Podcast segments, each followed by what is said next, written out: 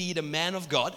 And what he's going to say to you this morning is directly from the heart of God, I believe. And so I want to challenge you this morning. Forget about his age. He looks slightly older than he is. He's only 20.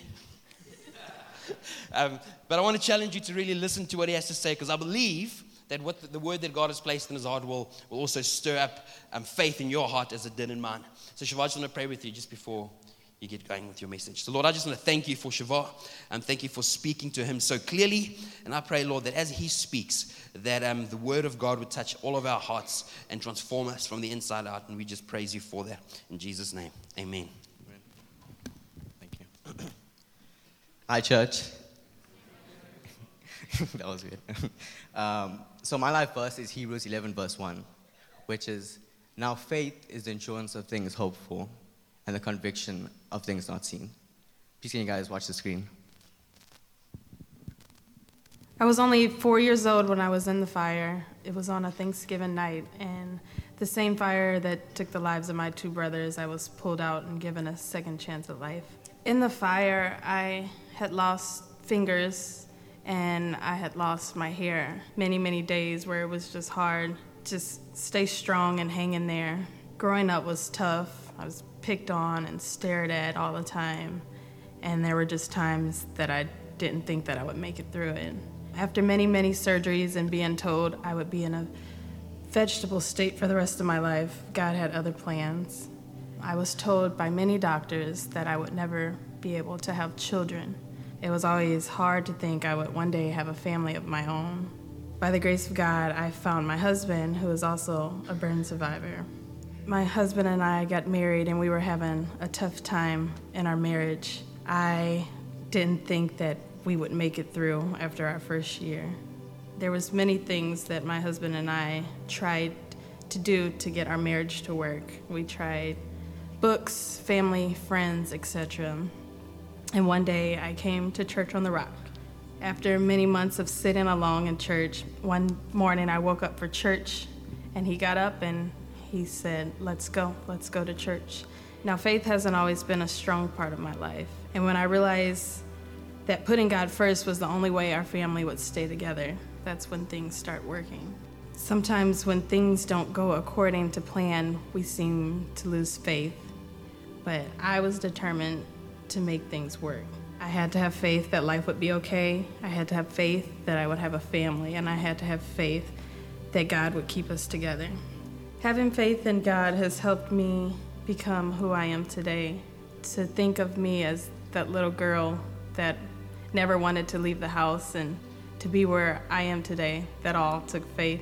If I were to give anyone any type of encouragement today, it would be to not give up even when you feel faithless, even when you feel like everything is going wrong. Know that God is big enough to handle your doubts in any situation that you are in.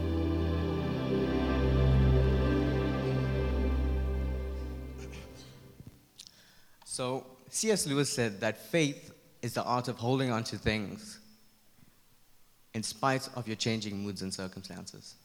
Hebrews 11, verse 1 says, Now faith is the insurance of things hoped for, the conviction of things not seen. According to a stat in 2015, 31.2% of the world's population believes in Christianity, which is 2.3 billion people, which means that 2.3 billion people around the world believes in a God that they haven't seen. And when I saw the stat, I wondered to myself, does everyone have faith as strong as Kanisha, the lady from the video, or even stronger faith? In 2005, I was six at the time, and I called all the shots because I was the oldest. And um, during that time, it was fun and amazing, and the world was my oyster. and, but also, during that time, it was a really rough and challenging time for my family, especially for my mom. You see, during that time, we lived in a one bedroom, one bathroom apartment. That was probably two thirds of the size of the stage. And um, we shared one double sized bed that my mom's parents um, uh, rented out to us. And um, in May 2005, um, my mom was really going through a lot of stuff, and um, my parents were going through some problems in their marriage, and my dad wasn't staying with us. And she also had to deal with her family um, not accepting that she changed religion from Hinduism to Christianity. She had been unfairly dismissed from her job. Her car was almost being repossessed. and at the same time, she was eight months pregnant with an older brother. Sorry. but although she was going through this intense time, she'd have so much faith in God that to turn things around. And she never let her whirlwinds affect her kids. She, sorry, she wanted us to have an amazing childhood, so she never let that happen. And God used her in this message to, to become a woman and a mother of unwavering faith. It only can get better. It was a step up, I mean, it was a set up for a step out into the wondrous works that God was going to do. That's what she always believed, and that's what she always told us. And living in this circle is what built me and made me discover faith as God instrumentally changed every circumstance in our lives, step by step. My favorite faith character in the Bible is Esther. And she grew up in 492 BC and became a beautiful lady that the Persian king chose her to be his wife and queen. But also during that same time, one of the king's ministers named Haman had a plot to kill all the Jews. And Esther, being a Jew, had to do something about this. But relationships between a husband and wife weren't the same as today, especially if you're married to the king. You see, like everyone else, she still had to request to see the king. And entering the king's presence without an invitation could be punished by death. And even though it was so intense, Esther had faith in God and bravely goes to the king, uninvited because of the urgency, and, rele- and uh, revealed her heritage as a child of God, God's people, the Jews. And Haman's plan was stopped. She was willing to stand up and say something, even if it meant death, because of her strong faith in God. So I've never been in a situation like Esther or my mom or Kanisha. But in 2017, I had to make a, big, a very big faith decision.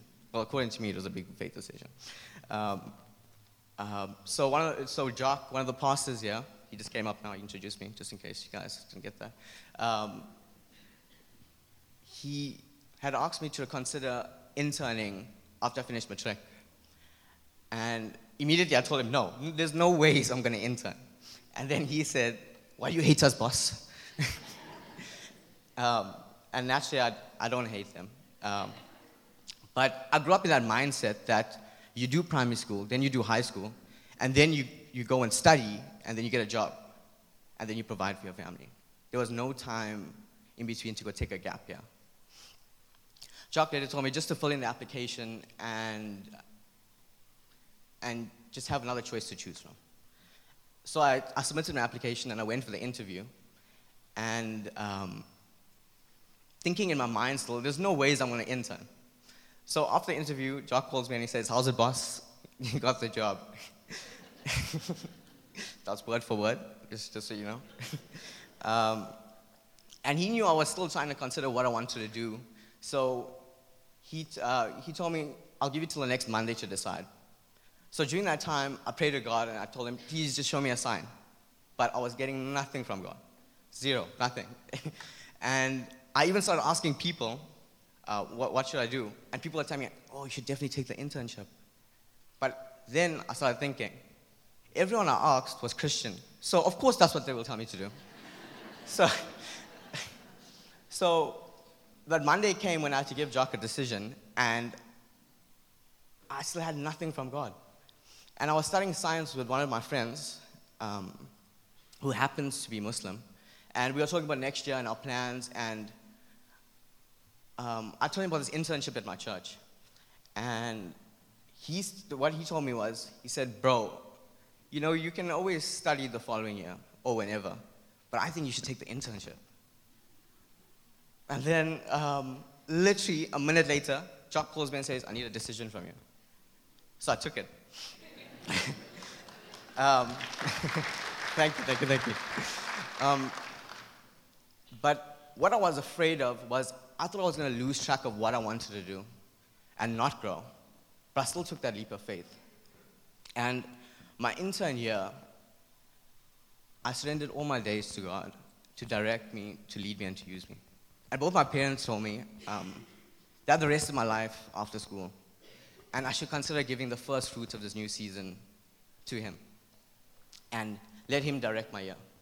And 2018 became the beginning of new friendships, responsibilities, and learnings of life that I, that I would have not obtained otherwise. And the amount of spiritual growth and leadership growth that I gained was amazing. And also being able to discover my own spiritual gifts and then having the opportunity to, lead, to lean into them has built me into seeking and growing in these gifts. But all that came down to was having faith in God, knowing no matter what I did, no matter what circumstances, what, what my circumstances are, He will direct my path because He's the author and perfecter of my life. When my mom was told she couldn't have any children, her faith emerged. So that today, God had His own plan that I would be able to share Him with each one of you. Before I end off, I want to share with you guys about what a man by the name of David Villa said. He said, If faith was easy, everyone would be faithful. Being a Christian isn't about knowing what's in store for you, it's a decision to choose faith when life tells you something different. It's, looking, it's not looking at your past, but looking in your future. So, church, this is me. I'm Shavar. And God has used His word to instill in me a faith, an unbreakable faith in Him. Thank you so much.